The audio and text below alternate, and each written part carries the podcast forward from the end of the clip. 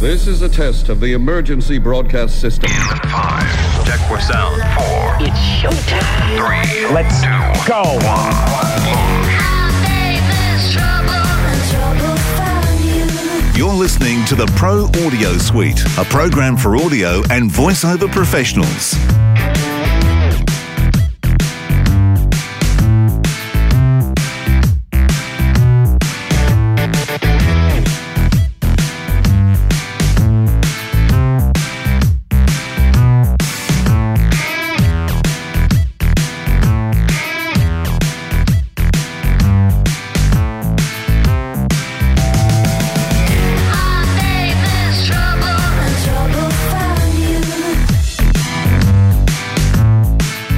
To another Pro Audio Suite. The normal team are here, George, Robert and Robbo and myself.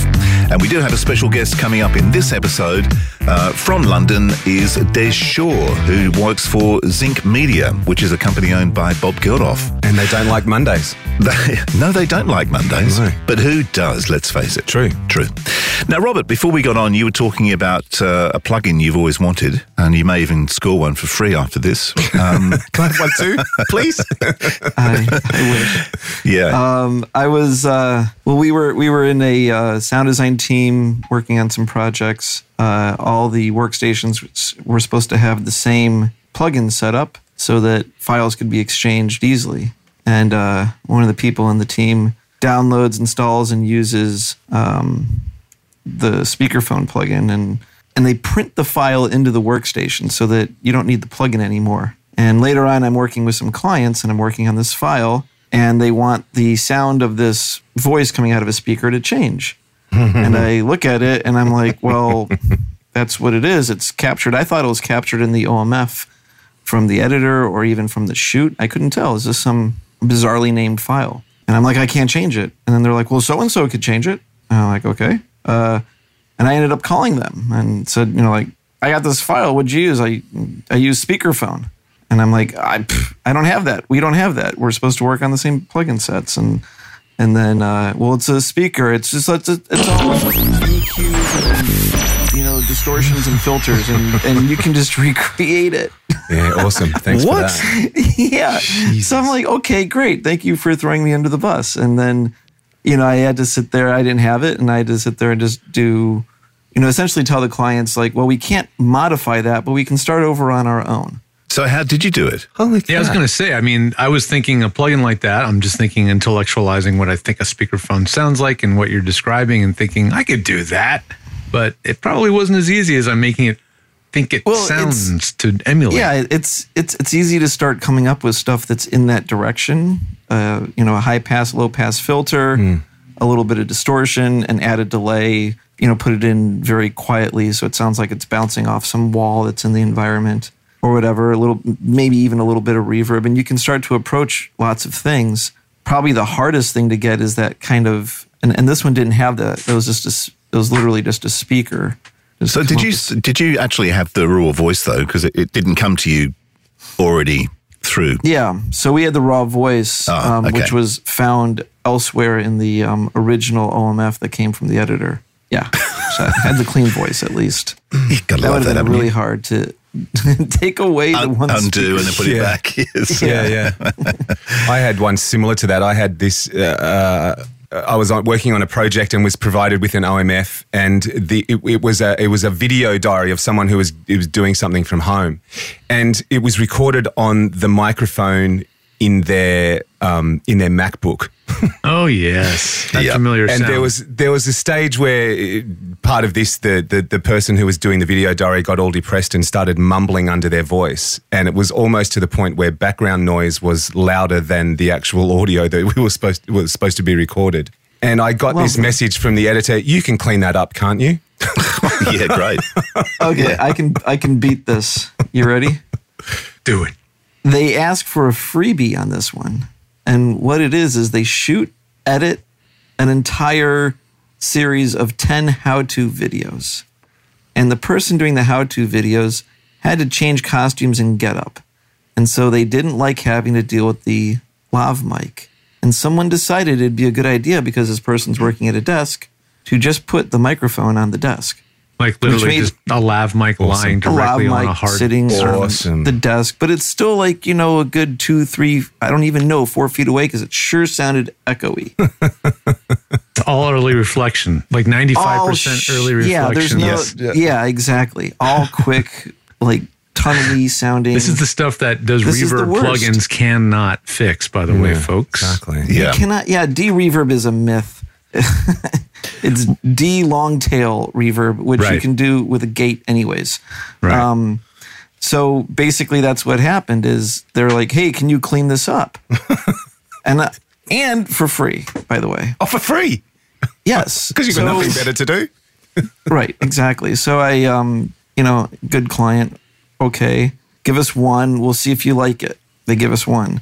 And basically using a whole crapload of multi-band expanders, you can reduce it at the same time, make them sound like poop. And I did that. And it didn't necessarily, it made it less reverby. It didn't necessarily improve the sound quality. And in fact, in some areas, you know, it's like you start doing that and you have to really watch how it starts overemphasizing S's and things like that.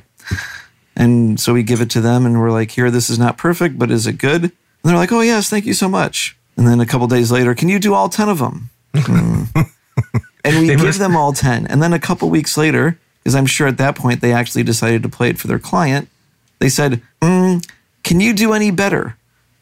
Oh, Jesus. And we were like, ADR or reshoot it. Like, those are basically your options. Because, and it's the second time in my career where I've run into someone literally... The other time someone shot with the camera built or the microphone built into the camera because they forgot to switch their input on the camera to the external mic pre that had the lav in it. And the video guys are just like, I see meters moving. I'm not even going to bother plugging in a pair of headphones and seeing what this sounds like. Yeah. Same problem there. Well, it's the other one, like a video operator, a pair of headphones. I mean, what do you expect? Yeah. I had an interesting one years ago. This is back in the 80s. And I was in London with a cameraman and we were filming an interview. And it was pissing with rain. So I had an umbrella. But we only had one lav mic. That was all we had because normally we had a boom. But we were walking, so that was going to be tricky as well. So we went for the mic, but we had to share the microphone. But because it was raining, what I did was I put the radio mic... ran the wire up my sleeve, connected it to the actual stalk of the umbrella, and then used that as the microphone. And so it was like a handheld. Are you a thinker? Using the umbrella, and it worked perfectly. I just moved my wrist a bit when he was talking, moved it back to me when I was talking. Worked a treat. Great. Wrist mic. Yeah. I love it. Yeah. I love it. Well, your client, Robert, must have seen the episode of Mythbusters where they polished a turd successfully. I haven't seen that one. I don't know if you've ever seen that. But if you polish it hard enough, does it turn to gold? Yeah. Well, they formed a ball of turd and made it hard, and then they got it so hard that it would polish. And when they were done, they had a shiny ball of turd. Wow. So I'm guessing they must have seen that and thought, well, if Mythbusters can do it, then you guys have that show. Have you seen that in Australia? The voiceover guy is an Aussie. Oh, really? Is he really? Yeah, it's funny. He's English originally, Robert Lee, because he came to Australia the same year, because we're the same age. He came to Australia the same year I did, which, funny enough, today is my 44th anniversary of being in Australia. Ah, happy Oziversary. Hey, congrats. So, and he came the same year, and we both went off. He went to work at 2SM, I think, when he was about 18. And then I got into radio about 2 years after that. So we've but he did live in Canada for a while, and that's why he's got that, Canadian accent.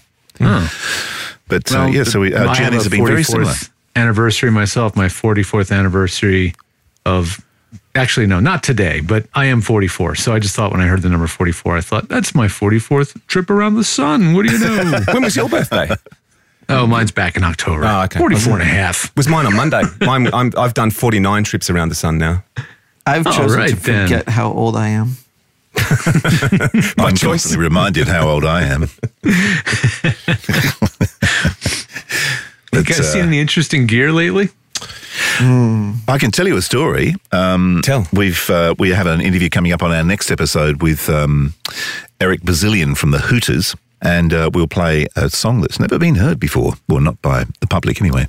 But we were talking to him about microphones, and he actually has the same microphone that I'm using right now, and it's his favourite microphone. He is a Microtech Gefell nut. In fact, all of his microphones just about are Microtech Gefells, except for, I think, a Coles for overheads on his drums. No kidding. And he got them because the engineer he worked with Joan Osborne, back in 96, had a studio full of Microtech Gefells, and he got to use them and loved them and never looked back. Oh, it's great. That's my gear story. You find something you love. Yeah, you find something you love. I mean, it's hard to mess with success, you know? Exactly. No, I pull gear out of studios on a regular basis. You know, when I'm going in there to make repairs or debug a problem that's been introduced by the latest Microsoft, or more often actually, Apple update. And things now become glitchy and very unreliable. And one of those pieces of gear I removed was a Tascam UH7000. And this is a pretty unusual piece of kit for a home or, for recording. Tascam, I don't really think of them as being high-end audio gear. At least I know they've got like a professional line, but I never really thought of them as, making audio interfaces I would actually want. But I started playing around with it. And then a voice actor coach that I know, fellow, said, I'm using this thing. Oh, Tommy Griffiths is his name, in case he hears this, give him credit. And he said, I use it and I love it. And I also love that I can record the mix and provide playback, all using its internal mixer. A stunt that's hard to do with a lot of gear out there. And so sure enough, I patched it in, and he and I did a test one day, and it did exactly what he explained. And what's interesting about it is a few things. One, it's built like its actual chassis, its industrial design is very like, I throw out the word audiophile, but they're going for that made really well, high quality pro, not even beyond pro audio, really more like audiophile grade, where it just looks like it's built like a tank. It's got a built-in power supply, that you plug the power cord into, no wall wart. It requires the power supply to operate. This is not a thing that will run on USB. So it was never designed to try to drive a preamp or two preamps, phantom power, AD, DA conversion, and headphone amp from 500 milliamps, like most of the other running USB off of stuff. I know. Right. So this thing has a proper power supply. And it's got two mic inputs with like 65 dB of gain. I think it is. It might be a little bit more than that, which pretty good. A really good headphone amp. And if you look this thing up on like Gear Sluts, you'll see people geek on about this thing for, pages and pages, because beyond it being a good recording interface, it's a pretty good recording. It's got good preamps. Apparently its DAC, or its digital analog converters, are like world class. Wow. And something about it using Burr Brown op amps. Which is AT, not just Texas Instrument, but yeah. Like mic preamps with Burr Brown chips are usually the higher end version of a particular mic preamp. Right. That's what it has inside it. And it's $400 US, and they're still making this thing. What's the model? And it's called the UH7000. It's really definitely an outlier. It's not well marketed at all, which with nothing, Nat Tascam.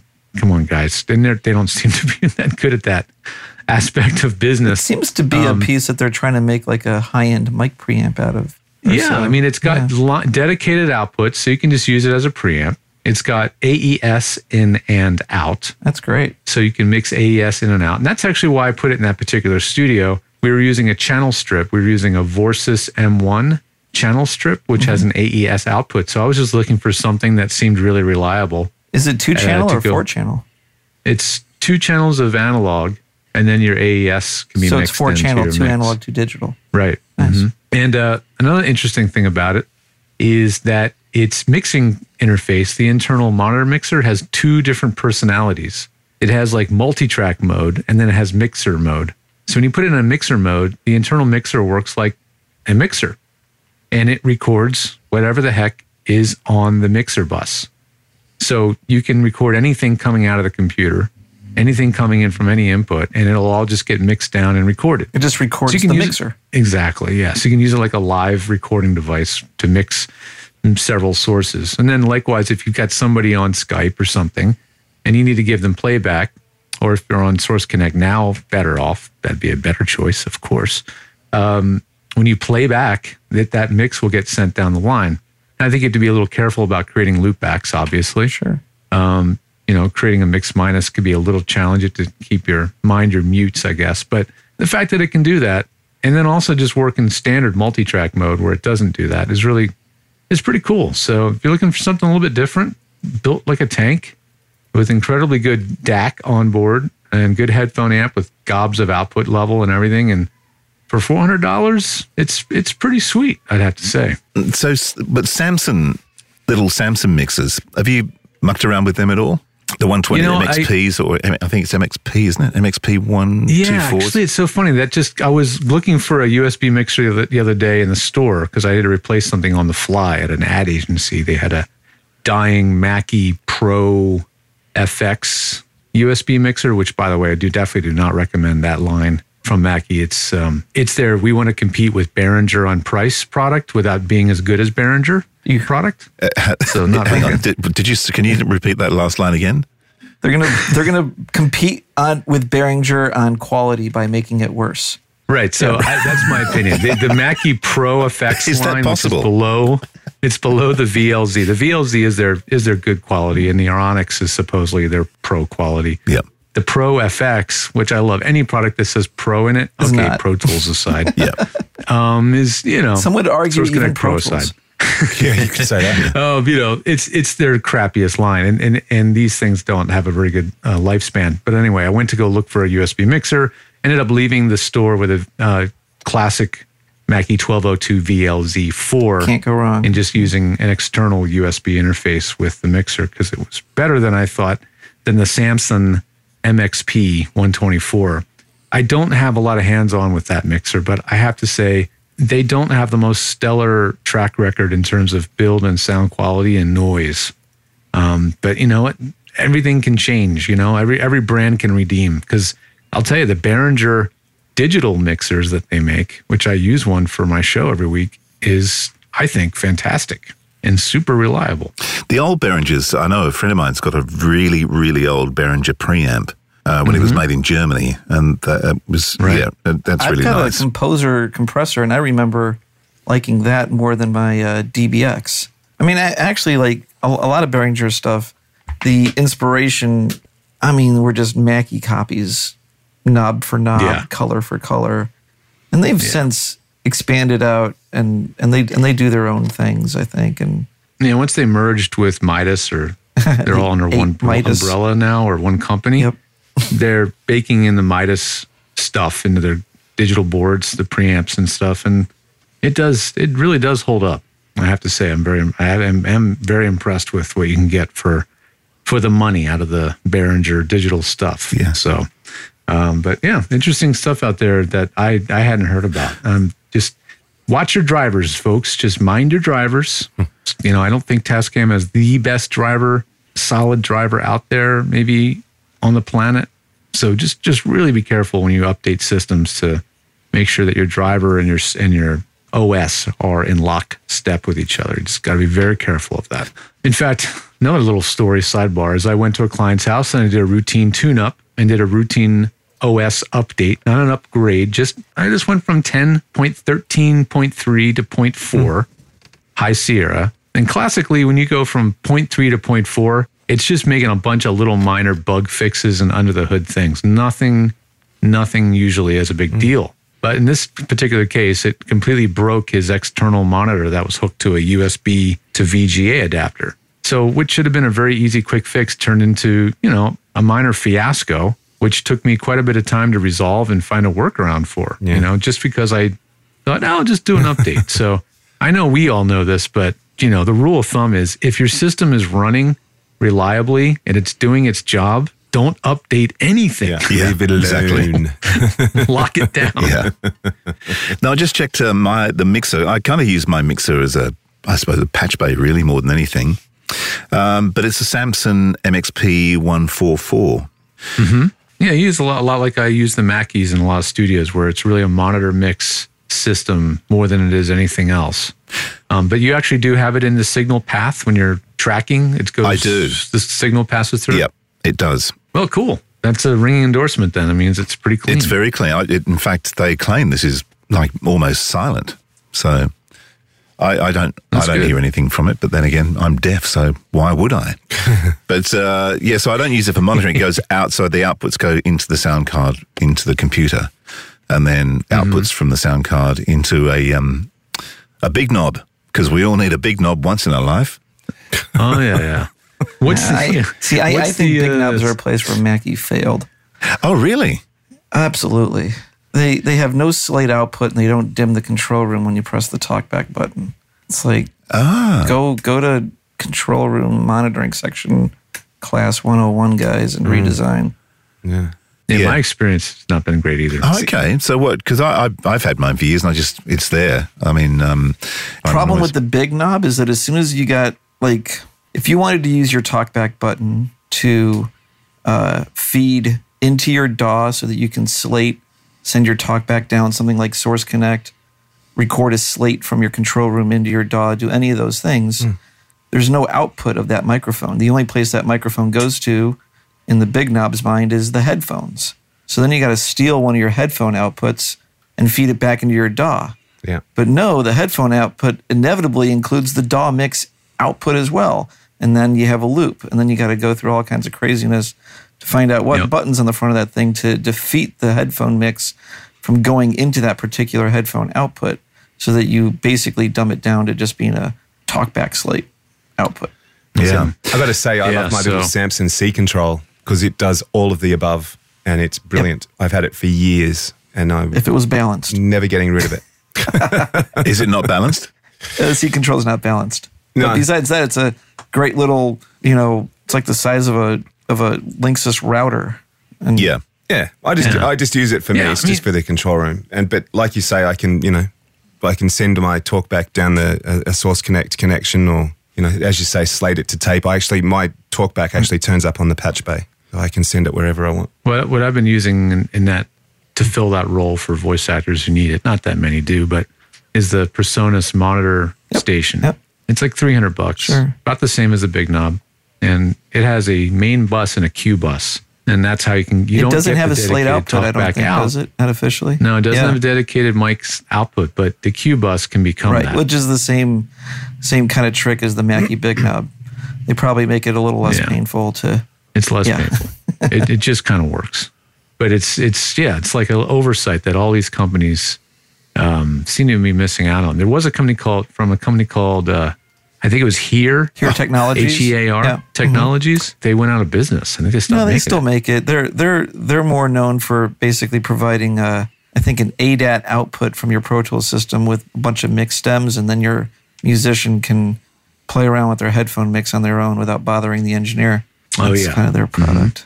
Mm-hmm. But they make remote buttons and things, So if you were like someone like me, Robert, what would you use for your monitoring? Source Talkback. No. Do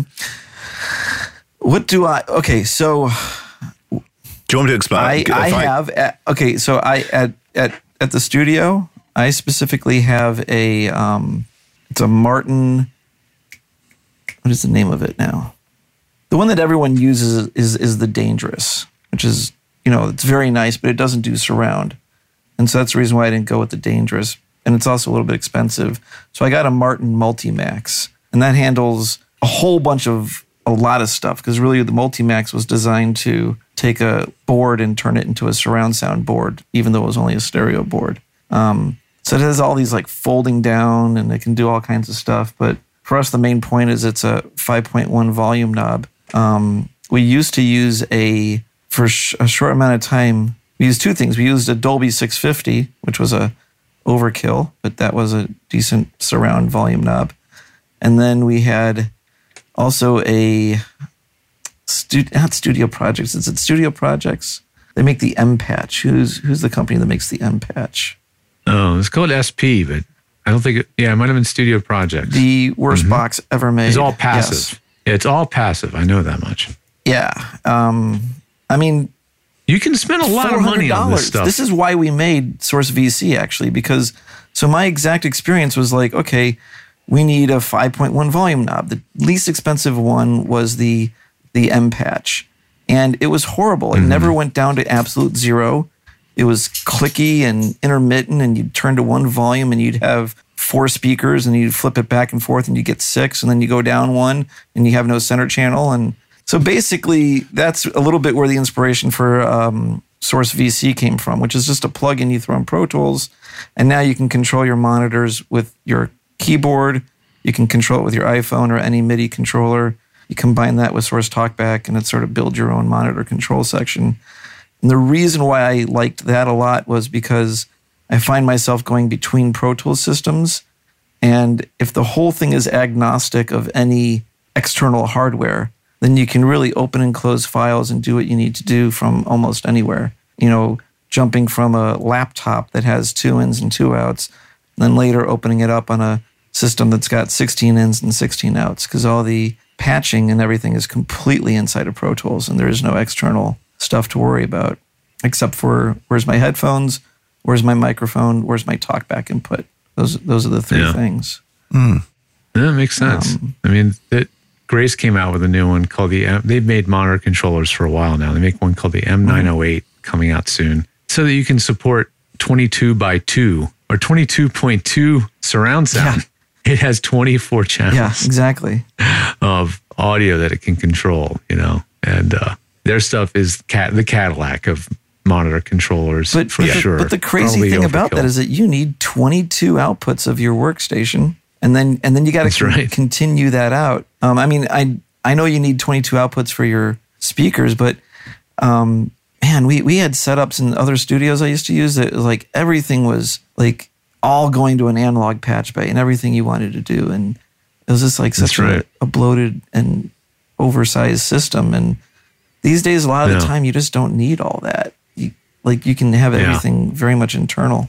Yeah, that's true. I like your argument for the moving between workstations seamlessly, easily. Yeah, makes a lot of sense. But I've used the Multimax is just wonderful as far as an actual volume knob, and it's in handling small speakers. Like it has a system for small surround speakers, which is pretty cool. The Dangerous is definitely top of the line and nice. What else have I used? The controller in my Control 24. I've used that a lot. It's got a slate output. Oh, yeah. And the Xmons from Pro Tools or Avid with their D command series. But inexpensive ones, I guess not a lot of experience with those. The M patch is the main one. Yeah. Well, you asked. I did ask. And because I often look, I look at my thing and I kind of think, is that me or is that somebody else? That's my reminder that we have an interview going on right now. Ah, good. Because it sounds like mine. Something arriving. Actually, it's in 10 minutes. Ah, good. Well, good job we had a warm-up before we start. So I run everything through from, you know, the mics into the preamps and wherever, compressors, whatever. Then they all go into the Samson. Also going to the Samson is the ISDN box, is the phone patch. The laptop goes in there if I want to use Skype. And then Source Connect is actually standalone, sits on the computer itself, on the, you know. Right.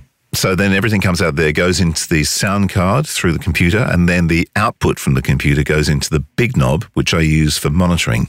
Does that make sense? Is that correct? Yeah. So a lot of people, and George, I'm not too sure how you do this, but a lot of people would take that computer and return it back to the Samsung, but just keep the buses separate. Because the Samsung also has a volume section for control room. Yes, it does. I'm just trying to think off the top of my head. Yes, it would have. What features in the big knob do you use besides the big knob? That's it. I just use that to monitor. So you don't use the second headphone output. You don't use the talkback input. I run the headphone output, which goes into the wall of the booth, then breaks off into here, and then I've got a little headphone amp which has 4 channels. So I use. Well, I'm only using one at the moment, but when I had 2 setups in the booth, I had 2 sets of headphones in there. Do you use the like the speaker selectors, the outputs on the speaker selectors to change? Speakers? I've just got one set of speakers. That's it. Well, good news for you, sir. The whole big if that thing ever dies, or I should say, when it dies, you don't need it. They make a very simple 2-channel passive version of the big knob. it's like $80 or $60. Yeah, it's totally passive, and it's just basically a big knob with a pot. They make even less expensive versions like that. I think ART just makes literally an XLR in, XLR out. Like, it's just a volume pot for whatever you want to put through it. There's a bunch of them, and I've used them all, and there's a reason. I have a voice actor client. His name will rename nameless in our podcast. Has a very curious habit of using a volume knob on his board to control his headphone volume dynamically while he's voice acting. Wow. So he's turning up his cans basically at the end of each phrase, then turning them back down again when he starts speaking extremely rapidly. When you look at his hand, he looks like a DJ scratching a record. So he's like the human compressor. That's how fast his hand's moving. He's a human headphone compressor because he wants to hear the tail end of every word. He wants to hear the end of the syllable, the everything clearly in his headphones. Why doesn't he just smack a big compressor on his monitors? It's the craziest thing I've ever really seen. He's been doing it that way for many years. So we have gone through more headphone volume controllers than you can stick at. I mean, we've tried a lot of stuff because he wears them out. We've really used every single standalone XLR in out volume knob there is out there.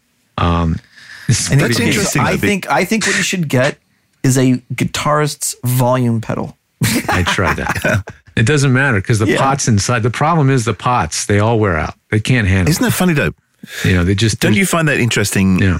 Like on a performance point of view, that he's so interested in every single syllable at the end of every word that he's spending time, fixating on that, as opposed to just reading the script and not worrying about that until afterwards. And if there's something weird, I find that odd. I think his focus is in the wrong place. Spot. Yeah, not point. Yeah. You concentrate on the performance when you concentrate on that. That's weird to me.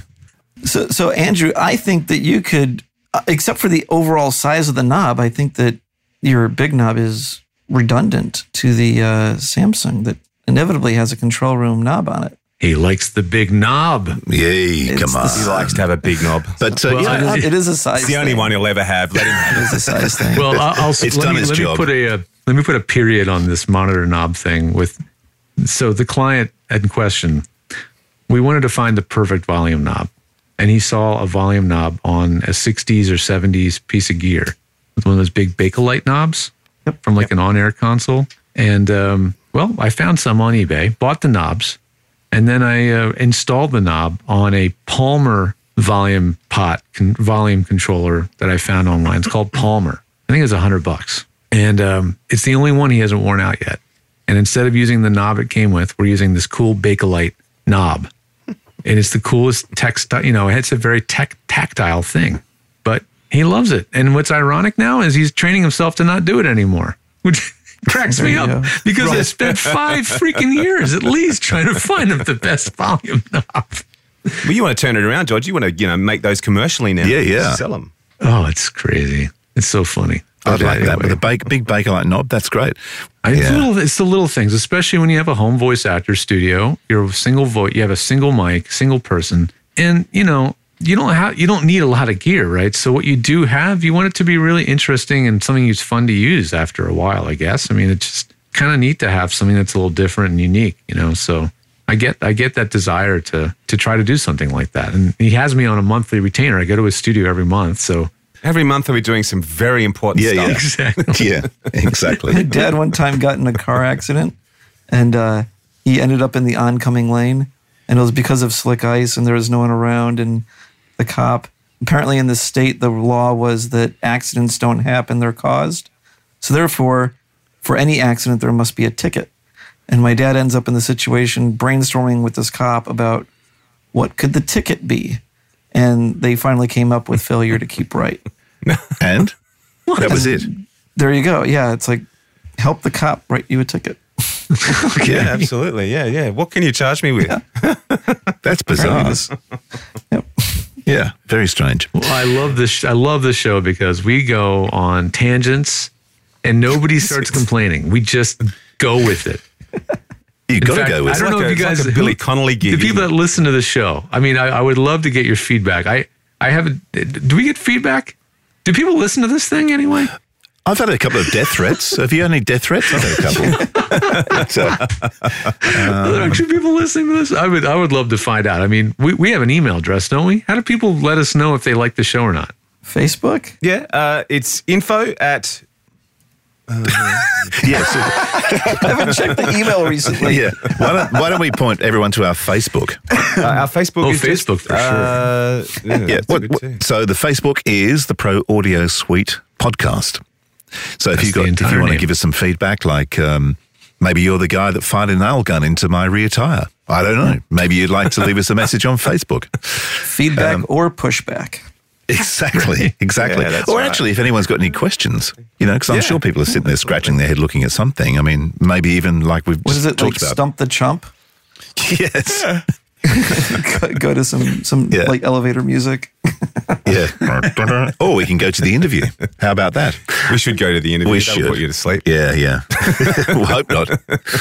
So how are we going to get to the interview? We're there. We're at the interview. I think we just did it, didn't we? No, we haven't got there yet. Here we go. And we're ready for the interview, I think, because we've run out of things to talk about for the moment. The interview this week is with a chap that Robbo and I worked with many years ago in Perth. He ended up moving to the UK, works with Bob Geldof, his company called Zinc Media.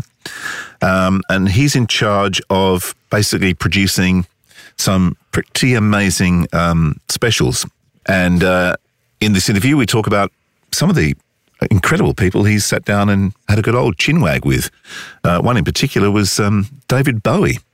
So let's cross to London to Des Shore. Andrew, how are you? I'm very well. Very well indeed.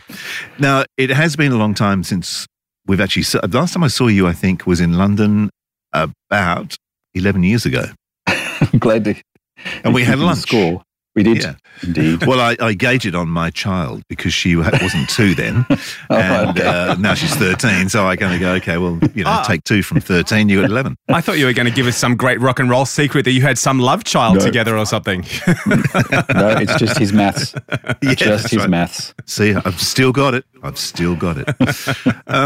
Now, we all worked together at one point in Perth. I'm not sure if all three of us were in the same building at the same time, though. Yeah, we were. Yeah, your office was next door to mine and Des was on the other side of mine. If you can't remember, then it must have been true. No, I was going to say, that's and right. Good. Back in those days. The drugs were purer. They were. And in an abundance as well, if my memory serves me correctly. But they were the days in radio in Perth. And an interesting thing happened in Perth. Mm. And you can give me the full story, Des, but it involved Bob Geldof. And you did an interview with him and you got into a discussion about programming radio stations and he basically said to you, I could do a better job or something like that. Is that correct? What happened was he had free rein to play whatever he wanted to play and he did a fantastic sweep of music where he went from Patsy Cline to The Clash and explained how Joe Strummer was deeply influenced by Patsy Cline and all that music at the time, Woody Guthrie and so on. In fact, when Joe Strummer first started playing music, he was actually playing country music and he used the pseudonym Woody because he was a huge fan of Woody Guthrie. Anyway, he was a massive fan and country music deeply inspired what The Clash were doing. So Geldof's explanation of how he got from Patsy Cline playing this musical link through to London Calling and The Clash, I thought was riveting. So I got in touch and said, do you want to do that on a more detailed basis, do it for a couple of hours a day and do it down here in sunny Australia and escape from the boring, freezing cold London of February and do it down here? And he said, that's a great idea as long as I can play anything I want to play. And at that time, we had the luxury of having very high ratings, so we could afford to take a bit of a punt. So we said, yes, let's do it. So back in the days when they had wonderful Contra, we arranged to get him and his family down to Perth, and he spent that week on air and loved it, and then brought the band down afterwards and then started a tour. So the combination of being able to play his favourite music and loving every minute of it and having the freedom to do so while Paul and the kids sat at Observation City, as it was back in the days by the beach, was great. So he loved it, we all loved it, and it was hugely successful. And he came back every year for about 4 or 5 years, I think. He then came back regularly for quite a long time, yeah. The last time he was there was March 93, when McCartney came in. It was during the McCartney tour, so McCartney was one of his guests, because he was able to, back in those days, just make a few phone calls to his mates, and had some great guests, Bono at one point, but McCartney was a fantastic one, because he actually came into the studio that day. Yeah. And there was mayhem for 2 hours, which was fascinating, and recorded an amazing interview. And so that was, yeah, 93. Yeah, I do remember that interview, because at one point, McCartney was saying things like, oh, you know, I just don't write songs the way I used to, and all this kind of stuff. And Gerloff was saying, come on, you know, you write great songs. And then Linda rang, got on the switchboard and got to put it to air. And then she was joining the conversation, saying to Bob, good on you, you know, tell Paul, I've been telling him that he still writes great songs. Yeah, he did. And Geldof was actually lifting quotes from songs. Even Blackbird, he just quoted the lines from Blackbird and said, anybody who's 21 years of age and can write a line like that is up there with the greats, and will be remembered for in memoriam as one of the great composers of all time, because Paul has always sort of struggled a little bit with trying to find his place, and it was great that Bob was able to say, look, this is the fact about you and your songwriting, it's incomparable, and you'll go down in history as one of the great legends. It was a fascinating interview, and you're right, Linda joined in. And I was surprised that he was quite insecure about his work. Apparently, what you read about them all, John was as well. John was incredibly insecure. So I think most artists, you'll find, if you spoke to them all, they do struggle. There's a lot of times you read and you hear them in conversation talking about how they're not sure how they got to where they are, and they're all afraid that one day they're going to wake up and realize that it was all a bad dream and it'll all come crashing down around them. So it doesn't matter what your creative spark is, whether you're an actor, singer, songwriter, whatever. I'm sure they all have doubts somewhere. The imposter syndrome. As you say, the imposter syndrome, because they're all scared that one day they're going to wake up and people are going to realize they've been faking it. It's like, you don't really deserve to be here. So yeah. Which is why they then struggle. So it's the great ones who come out of that and continue to do fantastic work. But I think we all suffer from imposter syndrome. I'm sure you do, Des, deep down. You must be waiting for someone to tap you on the shoulder and say, you don't really know what you're doing, do you? And you go, no, I don't. I've always lived by the mantra, fake it to make it. Yeah. Well, we should actually go there, because we haven't done that yet. Tell us what you do every day, Des. I fake it every day. No, we're talking outside of the bedroom. You've heard about Brian Eno's fantastic box of cards that he has, that he gives to everybody when he's working on a project. And one of the great cards in that set is one that actually says fake it. And I actually have that framed sitting in front of me as I speak. Nice. So what do you do, Des? So I produce radio and television programs. I've been here for 22 years now. What happened with, as you said, Geldof would come down to 96 FM in Perth most summers, and while he was there, he got to see what the station was doing and got to hear what the station was doing, and then travelled the world. And we had long conversations about what was happening in media at the time, and he was particularly taken by what was happening with the zoo formats around the world, how people were doing and had the ability to do a lot of freeform. And he took that into television in London. His company, production company Planet 24, produced a program called The Big Breakfast, which was very, very free form, and was a great starting platform for a lot of people that went on to become extremely famous in the UK. And they had access to a lot of fantastic names. So, for example, they would do interviews. Paula would have a 15, 20-minute interview with someone incredibly famous, an A-lister. They would use 5 minutes of that on TV, and that was it. And I said to Bob, what are you doing with the audio? And he said, nothing. Why? And at that time, the whole cult of celebrity was just starting to begin, and people were having the discussion internationally about whether entertainment news should be part of genuine news. And traditional journalists were saying, we don't want to hear the latest comings and going about Madonna or anybody. This should be genuine, hardcore news.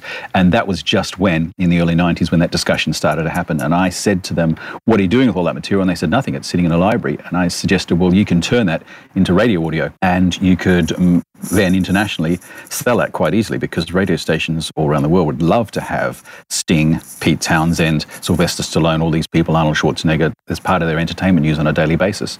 So they said, why don't you come over here and see what you can do with the archive, which is what I did. And at the same time, Geldof had seen Sky Show in Perth and said, that's a fantastic concept, because as we know, that had radio, television and press with it. So we had a plan, that was in 95, to start to do those around Europe with an aim of getting the Millennium Show in London. So that's what we did. So in 96, we did Dublin, and then went on to do Cardiff and Cork and a couple of other places, and then got the contract to do all the Millennium celebrations across London on New Year's Eve, particularly the fireworks down the middle of the Thames. So we basically used the Sky Show concept and used it here successfully. So from then, we then went on and formed another company, and so we've just spent the last 20 years making TV and radio programs. Wow, that's pretty impressive. So now, because I've heard some of the radio shows you've done, and you spend a lot of, you're actually quite hands-on getting to the talent and interviewing the talent. Is that correct? Yes. It's like anything in media these days, it's all pretty much a one-man band. We've... the whole company, and this last count, the company started off as Planet 24 Radio, they then turned into 10 Alps, and then it changed to Zinc Media, and the company that we started now, it's got something like 350 employees, but most people still do it single-handedly. They don't have PAs or anything, and that's one of the things we've always focused on. Even the CEO never had a PA, he did it all himself. So we've always done it firsthand and using the least amount of people possible. So a lot of what we do is it's basically me and an editor, and we do all the interviews, all the research, put it all together, and it's very, very hands-on. That way we have total control at all times. We know exactly what's happening at any stage of the process. So it has been fascinating, and that's exactly how we work, yeah. Who's been the most interesting person you've had to interview, do you reckon? David Bowie was fascinating.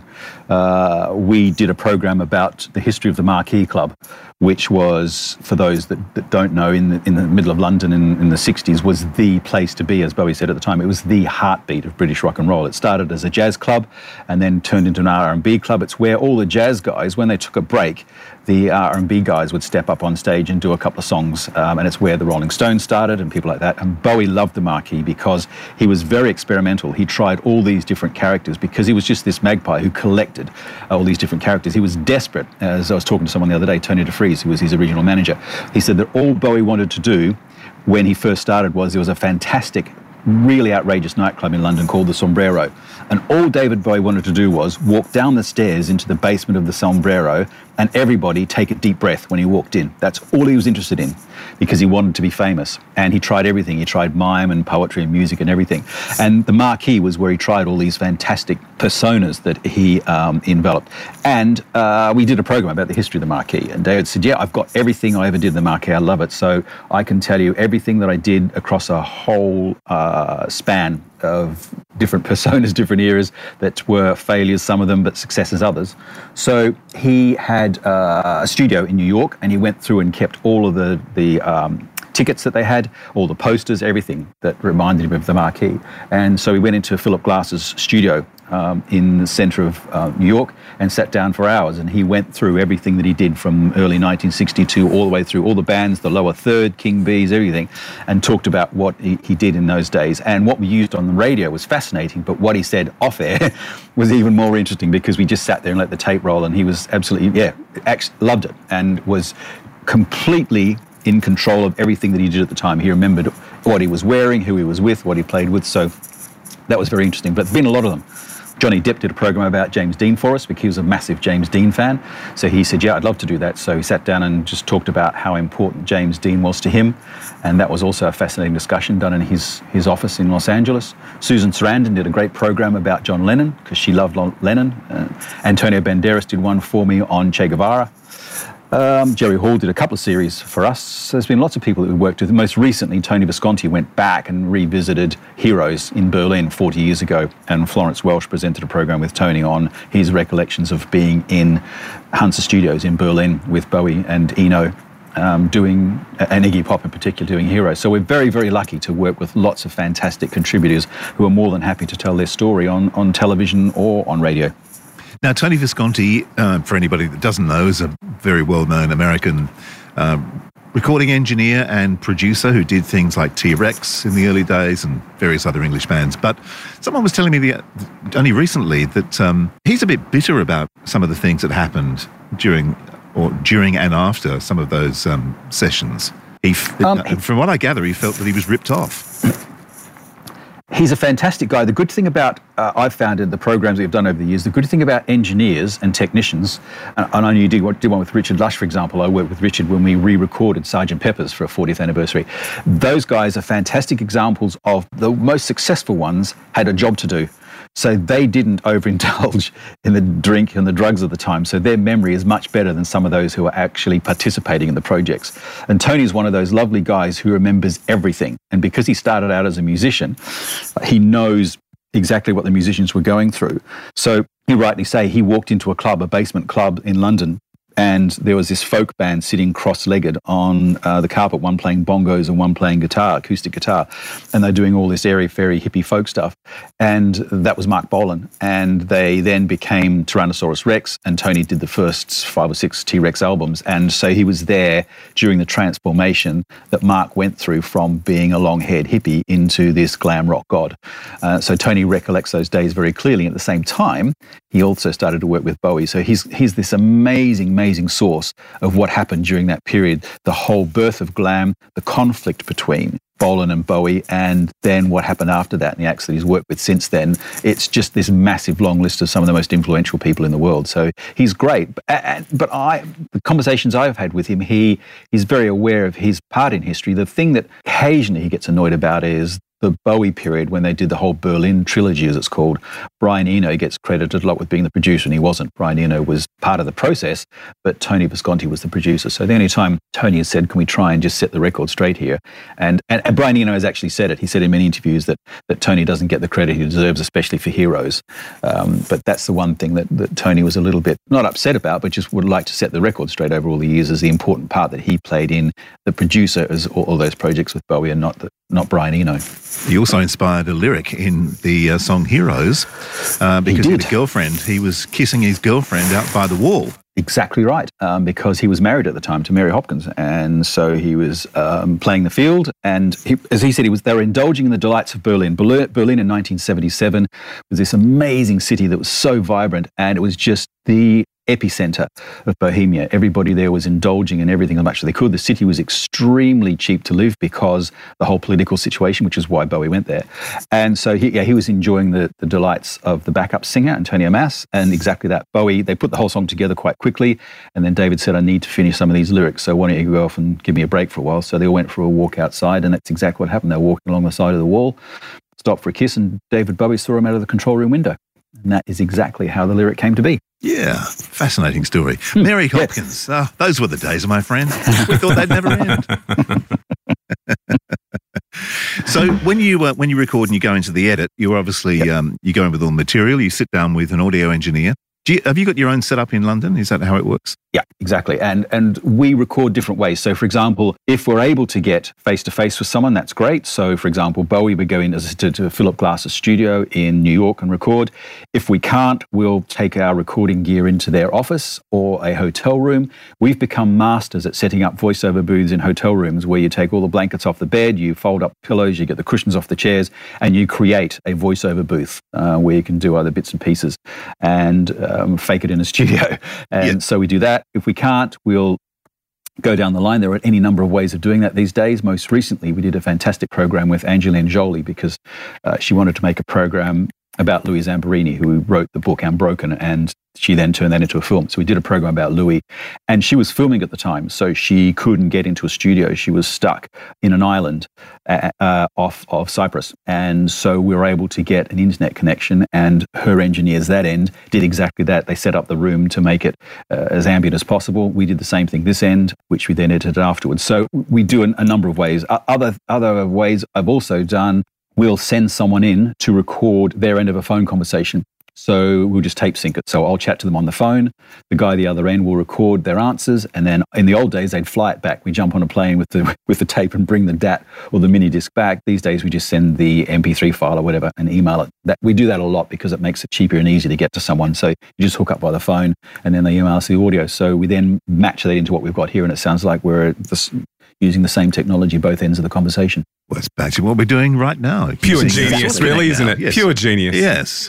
Do you remember the days when you have to go and take a tape recorder down to a hotel room, a reel-to-reel tape, and then do the interview and go back and cut it up with a razor blade? And then you'd forget, when you got back to the studio, you realised you forgot to press record. But going up with cassettes, you remember the sort of, industry standard cassettes? Yeah. We used to go. Well, it's interesting because that conversation came up with Tony Visconti when we did the Heroes program. It was presented by Florence Welsh, and they were talking about, he was describing how he edited Heroes, the original long version, and was talking what he was doing, mentioning the razor blade. And Florence said, "What do you mean?" And she's of the generation that do everything on laptops, as you know, and she thought he was joking. She had no idea that that's exactly how it's done. She's never seen it. Wow. Never seen a block and anyone using tape or a razor blade in the studio. And I thought that was just incredible, the fact that everything these days, you just do not find a studio where there's an old reel-to-reel machine, except some of the old BBC studios.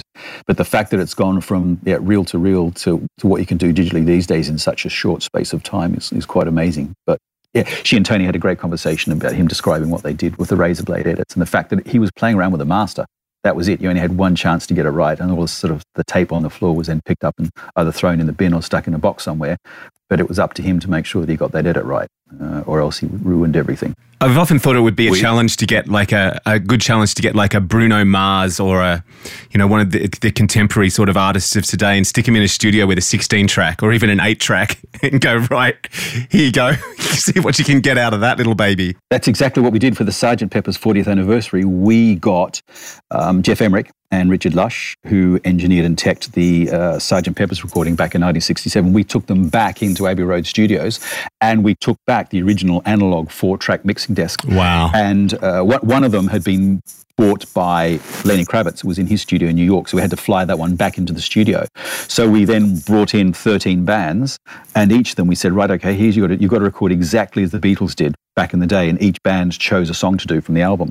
And a lot of the bands, the younger ones, who were only used to working on laptops and using Pro Tools, really struggled. Some of the old ones, Brian Adams, who has been around for years, was able to nail his part, but some of the younger bands really struggled, and it made a fascinating TV and radio documentary as these guys, first of all, walked into the studio and said, "What's that?" And Jeff said, "That's the original 4-track analog mixing desk, and here's these big knobs and everything," and they'd never seen one, so they were fascinated to see how it worked. And the fact that we were recording exactly as the Beatles did, so, for example, they did very few overdubs. If they made a mistake, they had to go back and start again. These bands didn't get that, because these days you go into the studio, you record, and then you leave it to the engineer and the producer to then take whichever bits and pieces and nail it all together. So the fact they had to keep stopping and starting again was fascinating, because it became really frustrating for them, because every time there was a mistake, Jeff would go, "No, you got to stop and do it again." And they were going, "Hang on a second." So some of them took days to do it. They eventually got there, but it was fascinating to see how these young bands were looking at this analog material and then how they used it. And some of the bands, because of that, then went and recorded their next album using analog material, because they thought that the way they recorded in the studio was fascinating, and it gave them that unified playing together as a group and the pressure to perform to make sure you got it right, and added an extra factor to the whole recording and made it quite interesting. So the warmth you got from the analog tape for the sound was one thing, but also the fact that you were forcing the band to play together as a unit was also something they found fascinating. So it was really, really interesting project to do. Wow, that's cool. You actually sent me a photograph when you were doing that, of Paul Weller and Noel Gallagher, and I could see that they were just like standing there, arms crossed. You could see on their faces like, "Oh my God, this is amazing." Yeah, that was in Abbey Road Studios, and they did the Oasis decided to do Within You Without You, which was the opening track of side 2, which most people thought was an interesting choice for Oasis, because they thought they would have gone for Lucy in the Sky, one of the obvious ones, because they were such massive Beatles fans. But it was actually Liam who insisted on doing Within You Without You. He said, "No, I want to do that and give it a shot, because it's completely different to what we'd expect." So back in the days when he and Noel were still talking, they went into the studio and they worked out an arrangement, and then they played it, and it sounded amazing. And that was exactly that. It invited Paul Weller, who's a mate and a huge Beatles fan, when he found out what they were doing, he said, "I must come down and have a listen to this." So that shot was them sitting at the mixing desk with Richard Lush and with Jeff Emmerich, and Paul was listening into with Noel what was happening, and they're just having a listen to the original and then working out the difference to the version they played. So that was fascinating, because it was in studio at the control room at Studio 2 at Abbey Road all those years later, with that original mixing desk back in situ. It's incredible. It was great. You know why Liam and Noel don't talk anymore? Go on. Because they've used all the words they know. They've run out. Boomtish. Hello, Liam and Noel, if you're listening. To interview them again. Yes. Sorry, Des, just blown your career there. We did another program we did was about the recording of Wonderwall, and it was fascinating to talk to the producers and engineers at the time, because they were divulging some of the secrets that Noel was using to write some of the songs, which involved adaptations of Beatles. I won't say any more. Well, that was kind of obvious, really, wasn't it? And tapes played backwards. Tapes played backwards. Well, it was like, you know, The Jam with Start. You know, that was just Taxman. Yeah. With new lyrics. That's all that was. It's the same bloody song. So. Oh, Jesus, I'm getting out here now. That's it. So who else is involved with your part of the production? Is it just you, or is anybody else, you know, like any other crew that get involved? We've got a bunch of people that do, as I said, radio and TV programs. So everyone brings in teams as they need them. So the editor that I've used all the time for 20 years, a fantastic guy called Chris O'Shaughnessy, who's won many, many awards based on the programs that he has done over the years.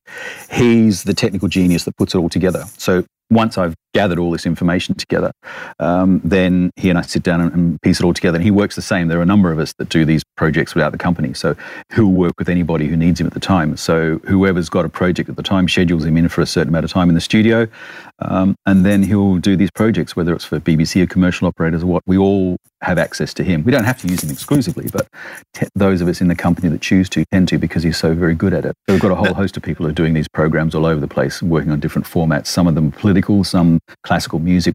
I just tend to do the ones that mostly the popular ones, because I can fake it better. Yeah, that's right. Absolutely. Now, we were talking before, because obviously this is a podcast. Your stuff historically has been for like the BBC or European broadcasters. So how do you feel about podcasting? Are you doing versions for a podcast of these shows? Yes. The BBC has always done podcasts to their programs anyway, and we have started in the last, as you've seen, this huge explosion in podcasts around the world. We're working on a couple of projects now for people who will be either doing them privately or those who will be doing them commercially. But the problem you've got, of course, if you do anything to do with music is rights, because it's very difficult to get permission to use commercial music for anything more than an online 30-day presence for any commercial or BBC operators. You can't do anything more than that. And podcasts, obviously, as we all know, work best if you can get access to them in memoriam. So if you just make sure that they're up there forever, so people can access them all the time. So there's a tricky area at the moment for people to source rights and payments for all the relevant organisations to make sure that you obviously do it legally. Well, it's interesting because my neighbour, we actually had his girlfriend who co-produced a documentary film recently, which was about an aerial skier, Lydia Lussiller, the Australian aerial skier. And the hoops and the money and all the nightmare situations they went through just to get rights to show some Olympic footage was unbelievable. So I'm sure you've come across things like that too, where you go, okay, we just done this thing on Bowie. It's going to be great. And it's like, no, but you can't play any music and you can't show any videos unless you pay us $1 squillion. It's exactly how it works. And I just did a film recently with Bruce Springsteen, and he was good because he gave us rights to all his material, interviews, but we wanted to use some of the footage he did from halftime at the Super Bowl. So we had to go through that process exactly with the NFL to make sure we got permission to use the footage and paid for it. And some of those people can be quite expensive. Some can be quite reasonable. Some artists, they will just say, no, you can use that. That's fine if it's only a short. Others have got managers who step in and say, no, I want to make sure that we get paid an awful lot. And the Bowie thing you mentioned is true. There are a lot of people around the world who've got some great footage of Bowie that he wasn't able to acquire the rights to. And if you want to try and use those, then they can be sometimes $20,000 for 30 seconds, people are asking, which is why there are lots of great stories from Bowie's career that have never been told, because those rights holders are holding out for the big bucks. So there are any number of great stories from the early 70s in particular. At the time, it was quite easy to get stuff made because people would just come forward and say, I've got this idea, let's do this, and they'd film it or record the audio, and then they stuck the tape in a box somewhere. So now when it comes around to people saying, oh, we'd like to do this program about what Bowie did in 1972, they say, well, that's great, but you're going to have to pay for it. And you're right, some of that stuff is big money. And the bigger the organisations, as you say, the Olympics, the NFL, all those sort of people, then it's very expensive, so it becomes very restrictive for projects. That's right. Ideas are cheap. Making them happen. Yeah. And that's $20,000 for 30 seconds is very, very restrictive. You can't make much of a TV you can't make an hour documentary based around 30 seconds, even if you could afford the $20,000. Well, it was funny actually, because I was talking to a filmmaker friend yesterday, and he watched an Elvis Presley documentary that was on Australian TV. He said it was quite fascinating because all the interviews were Springsteen, Tom Petty, Bob Dylan. All of it was audio. They had no video footage of them at all. It was all audio interviews. And they just must have spent all their money getting as much material as they could, any videos or photographs or anything of Elvis, and that's where they spent all the money. I know a lot about that project because I was involved in it, because it's exactly what I've been doing for the last couple of years. There's a big argument going, but discourse between film producers. My argument has always been that these days you don't need to see a person talking. So, for example, the best one was the Rolling Stones. They did a fantastic film and decided that they didn't want to spend the time sitting in front of a camera. They would go into a studio and do it. And so they just did audio and matched it up, and it worked extremely well. And other films have been done. The same thing happened on a Marlon Brando film. The same thing happened there's about 4 or 5 of them, Oasis. I don't know if you saw also the Amy Winehouse one. Exactly the same thing happened. They used radio audio. And Tom Zimney, who directed that Elvis one, and I had this long discussion because Tom has all the archive of Bruce, and we worked very closely with him on the Bruce Springsteen film. And he was working on the Elvis one at the time. And some of the audio that I had recorded over the years for Elvis projects was used in that film, because we both agreed that you don't need to see people on camera. There are other filmmakers who disagree and say, no, I want to see their eyes. I don't care if they're now 70 or they're 80. I just want to see the expressions in their faces as they're talking. I'm of the view that you don't have to, probably because my background is radio. I don't think you have to. So I love the fact that people are making films recently where just using audio, and that Elvis one was an example. As I said, the Amy Winehouse, the Oasis one, very, very similar. I'm working on a few now that just that, where you can sit down. It's much easier to get someone to participate if you say to them, I don't have to bring a film crew with lighting and makeup and everything else. It's just one microphone. They're much quicker to say yes in that scenario than if you say, I've got to bring up all that. It takes an hour with a film crew just to set up. So you'll find more and more of those are happening for 2 reasons. Firstly, creatively, it works better because you're matching them with their archive shots, and also budget-wise. But when you watch Crossfire Hurricane and things like that, you do have listen to what they're saying, and it matched with their voices. It matched the voices with their images at the time, and I think works better than watching an aged rock star. And they're all very vain. They don't want to be sitting there when they're 75 in front of a camera looking at photographs of when they were in their pomp and prime when they were 25 and talking about those glory days. So yeah, you'll find that happening a lot more. Because, well, the fact is that it doesn't affect us because we still look exactly the same as we did when we were 25. Of course, just as debonair. Beauty.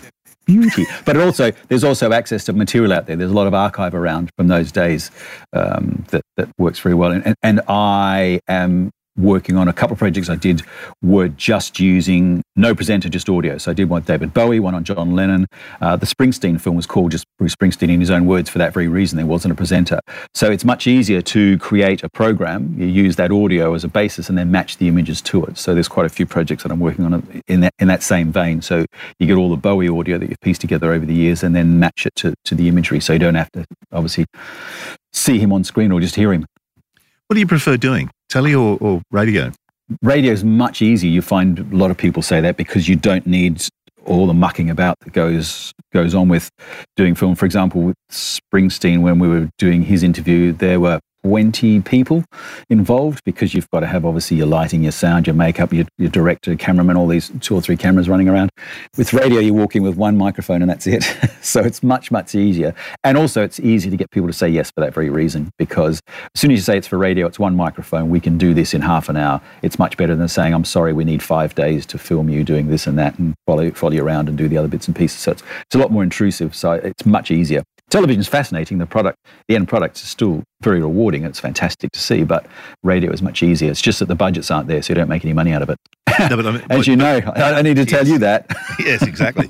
But what do you actually prefer to do? What do you find more interesting, making a TV show or making a radio documentary? They're both different in a way, because you find that radio is in many ways a lot more interesting because you get people to open up more because it is just them and a microphone, and they feel a lot more able to discuss things with you and they don't feel like they're threatened. Whereas when you've got a camera stuck in your face and, as I say, the lighting guy standing a couple of feet away from you and then a second camera over their shoulder, they tend not to open up as much. So I find that the result, the material you get, if you're looking to find out more about the inner machinations of these people and why they do what they do, I think radio is a bit more rewarding in that respect. Yeah, look, I would agree with you 100%, because I do know if you're sitting in a room and there is no indication of anything being recorded, you know, people just relax and It does. And when you go back through archive stuff, especially those that are no longer with us, like John Lennon, you go through the last couple of years where he preferred to do radio interviews because they could just sit in the studio, roll tape, and off they went. He was a lot more open than he tended to be when he was in a TV studio, and felt that he was very much the public persona John Lennon, not the private John Lennon. And it happens a lot when you go back and listen to Bowie stuff as well and others. So do you own all the material? Some I do, some I don't. So, for example, some people, Springsteen, for example, said, we'll license you all the material, and then the rights revert back to him through his production company. Others, if we work with them in partnership, we'll do a share, and others, it's very much the same way the photographers work. They say, that's your material, you can do with it what you want. So in most cases, once the audio has been done, that's the easiest part. So I've got an archive of interviews going way back 20, 30 years. In fact, I found one the other day that was from Perth when Joe Walsh came in during his fantastic The Party period. Boys. Their Party Boy, when he came in and did an interview in the studio, which was riveting because he was high as a kite at the time. So that stuff is actually mine, yeah. I do remember Joe Walsh coming to Australia. He joined the Party Boys for a while and I interviewed him. I was doing a radio show at the time called Jukebox Jury, where we'd sort of play a few records and they had to, give their opinion on these new releases. And it was him and Greedy Smith. What a wacky combination. Wow, what a mix. Was. Yeah. It was sensational. It worked really well. And Joe, man, you're right, he was off somewhere else. At that time, he was on another planet, as he will openly admit. Yeah. Yes. I don't know what the planet was, and I don't really think I'd like to visit, but it was interesting to watch. Only if you could be guaranteed to get a return ticket. Yeah. Exactly. I think it's called, there's no guarantees. I think it's called Planet 'Cause I Can. I think it's called Planet Rehab. Yes, that's true. Yeah. So can you describe the studio setup you've got in London? Is it like It's the good thing about it is that we have at Zinc Media, we've got 25 studios, and 24 of those are for TV editing, and then the 25th one is the radio edit. So it's just a very small studio. We use a system called Sadie over here. So we've got the Sadie computer in situ there, a couple of speakers and a whole bunch of archive. And so it's just at the end of a row of editing suites. And it's a very, very tiny but very well insulated space. And it is the home where all of these radio guys work and where Chris does most of his editing work. So that's like his second home. And we use a very old system of Sadie because some of the newer ones, the updates, are a little bit unstable and they keep crashing on some of the modern technology. So we've got a very, very ancient version on a very old computer that we've moved from studio to studio over the last 20 years, and touch wood, it's still working. The only time it stopped working was a couple of years ago when one of the buildings sprung a leak and the flooded and everything was drowned. The technicians at Sadie did a very, very good job of basically saving everything, rebuilding it, and it's worked beautifully ever since. So, do you know what Sadie is, Robbo? I do. The Poms love Sadie. I know, I've heard of a lot of radio stations in the UK who use Sadie, but I haven't personally even seen it, let alone used it. But yeah, I have heard of Sadie. It's still the most used one. It's big over there. Yeah, it's kind of like it's like a Pro Tools. Is that what we're talking about? Yeah. It's a workstation. It's a DAW, digital audio workstation. Having not seen it, I can't explain it. But yeah, I understand there are a lot of advantages for live broadcast. Des, is that right? I remember a couple of years ago, I seem to recall someone telling me that they were taking a live broadcast and recording it into Sadie, but at the same time they were able to edit it on the fly. So as it's recording in, they were able to edit it. Am I wrong in saying that? I seem to recall that conversation, and I think that was one of its strengths. But it is good because it has been around for a long time. The company knows everybody in the industry, so they get lots of feedback. And there are alternatives. Other people are using others these days, especially when it comes to editing on laptops. But Sadie is the one that most people are using, and most of the editors that we work with and I know of are using Sadie still. So do you ever, I know you were back in Perth, but you ever have thoughts of coming back to Australia, or are you well and truly settled in the UK now? No thoughts at the moment, no. Having a great time over here. And the good thing is access. I don't think that you could make the sort of programs that we make in Australia, because just the access would be too prohibitive. Even if you could get agreement to do them, getting from Australia to America, for example, to record with Springsteen would be really expensive. And I don't know that you get it in the first place. So things like that, just the fact that we can work with some amazing names over here, it makes it very exciting. So no plans at this stage, no. Nice place to retire, though. Denmark would be cool. Sitting down there and fishing and surfing and doing nothing would be great. Mate of mine. Oh, you mean Denmark in WA? Yeah. Oh, I thought you meant Denmark as in Scandinavia. No, Denmark down the south coast of WA. I was going to say, you wouldn't be doing much surfing in Denmark. in Scandinavia. But, well, you could, I suppose. But anyway, yeah, who knows? It is very exciting, and there's lots of interesting things happening. And the good thing about it is the technology now means that you can do a lot more portably. There are a lot of opportunities to do things, whether it's carrying around phones. People know that podcasts at the moment are the way of the future. A lot of people have been talking about how radio is in trouble. Basically, audio is the future. It doesn't matter what the platform is. You can do anything. So with a phone, you can wander around and make some great programs, whether it's music-based or not. The only prohibiting factor with music is obviously the licensing, but you can get around doing some fascinating exploratory projects using just a phone, walking around and then going back onto your laptop and putting them together, as you guys know. So that's very exciting for the future of audio, not necessarily for commercial radio. I think that's going to be a struggle for a while, but podcasting gives you enormous potential to do all sorts of amazing things. So it's just taking the basics that people have been doing for years, but instead of having to carry around that reel-to-reel tape machine and then forgetting to push record, it's just walking around with a phone in your pocket and recording anything you like. And there are some amazing projects online that you hear people doing around the world. And the good thing about it is that everyone can get access to it. In the old days where you were just restricted to a certain market, these days the whole world is open to you. So it is quite amazing. Scary and amazing in equal measure. Let me ask you this, just as a closer, thinking about the future. And this is something I've thought about a bit. Do you, having a radio background, obviously, that you've got, for me, I see the future of radio is they're actually going to have to move away from 40 minutes of non-stop music and get back into more of a program-based thing, this stuff that you're producing. Very much so. For radio to survive, it's going to be tough in the future. I don't know anybody under the age of 30 who listens to commercial radio anymore.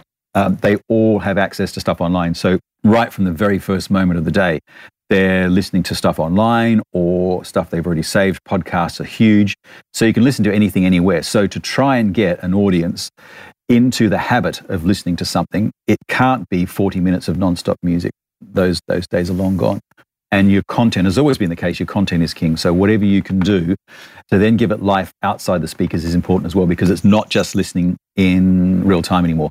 People time shift everything, television and radio, because, as you know, you can just get access to anything. So I think, as we all know, those big days in radio back in the 80s and 90s where people were writing millions of dollars a week in advertising revenue, as we all know, are long gone.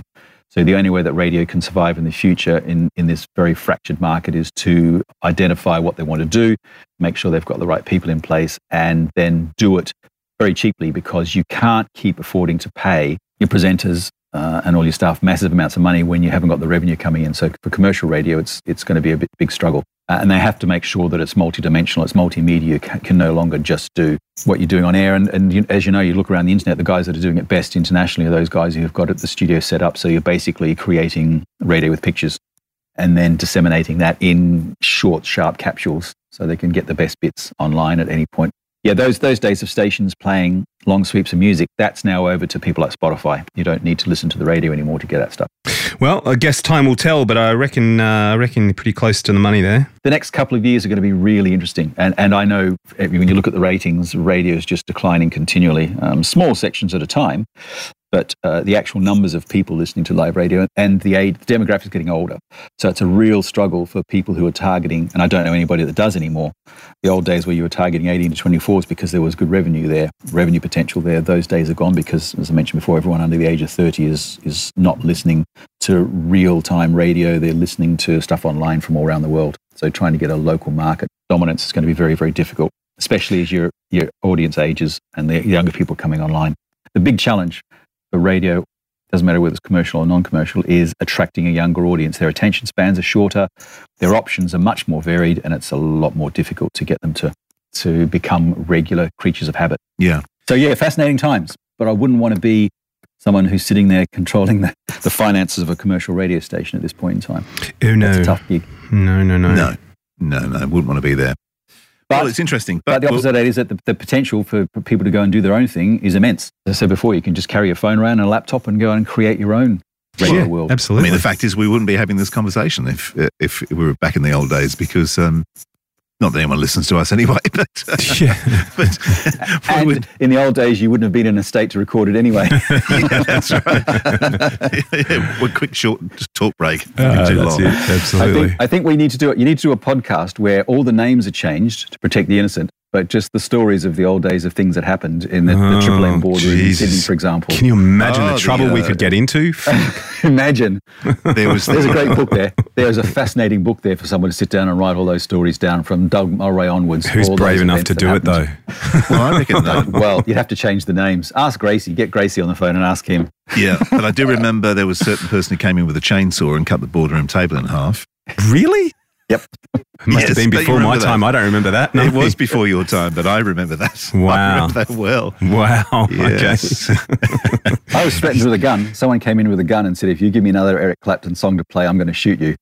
Yeah? Fuck. Yeah, came back from an American holiday with his head shaved and smuggled a gun back through. I know. You know exactly who this is, Robbo. Yeah, I know who it is now. But we won't mention the name, but he'll be listening. I know he listens. Yeah, right. Slapped the gun on the desk and said, give me Eric Clapton again, I'm going to use it. Holy fuck. Holy shit. Yes. Right. Yeah. Fun and games. So there's a podcast for the future. Absolutely. Yeah, when they're all dead. It'll be called... Yeah, it'll just be called The Names Have Been Changed to Protect the Innocent, because... yeah, I think you get a lot of people to participate. I think you'd find that people would be willing to sit down in front of a microphone with a bottle of red and talk about the old days. You can actually dramatise it and just do it like Drop the Dead Donkey. You could. That'd be really funny. But it's all real. Hey, do you reckon? Now you have to make sure. You have to make sure that all the stories are genuine. So, right, this is the whole idea of this: is that every single one of these stories is true, and the names have been changed. But here we go, because I think that the truth was far weirder than fiction back in those days. I wonder if Southern Cross Austereo would bankroll that for us. Yeah, nope. Yeah, absolutely. The only people who'd listen would be three people, but it'd be bloody funny. Oh, yes, that's right, exactly. We'd laugh. We'd laugh at ourselves stupid. The number of research sessions I've been in recently, especially when people are talking to the younger generation, when they hear about Woodstock, for example, we're doing a project for Woodstock's 50th anniversary next year, and there's this fantastic aura about Woodstock because it was the first of its kind. It's over the years, this reputation for being this free loving has just grown, and the music was awesome. But back in those days, music meant everything. Everybody's life revolved around the music, and Woodstock was so successful because of that. You don't get that anymore. So people look back with great envy because it was the love, the freedom, the music. There were no problems with the drugs. There was no AIDS, all that sort of stuff. So the people love that hippie myth because of everything that it represents, because these days it's not like that. There are so many stresses for young people growing up, and they don't see any great future, whereas back in those days, the hippies didn't care. So there is anything of the past that is legendary and has built this fantastic reputation is very evocative and very attractive to a young audience that don't know about it, but they're keen to try and understand what happened at the time and why these things were so successful, the political situation at the time, what it led to, especially at the moment with the whole gender issue and the feminism issue. They were started to break ground 50 years ago. So those things are the same. Anything that is legendary from the past the reputation has grown because people talk about it and think about it and reminisce so lovingly on what was before, but it obviously can't ever be recreated. But that's why those things are successful, because they live on in people's dream. Now, is it raining? Anytime. Is it raining?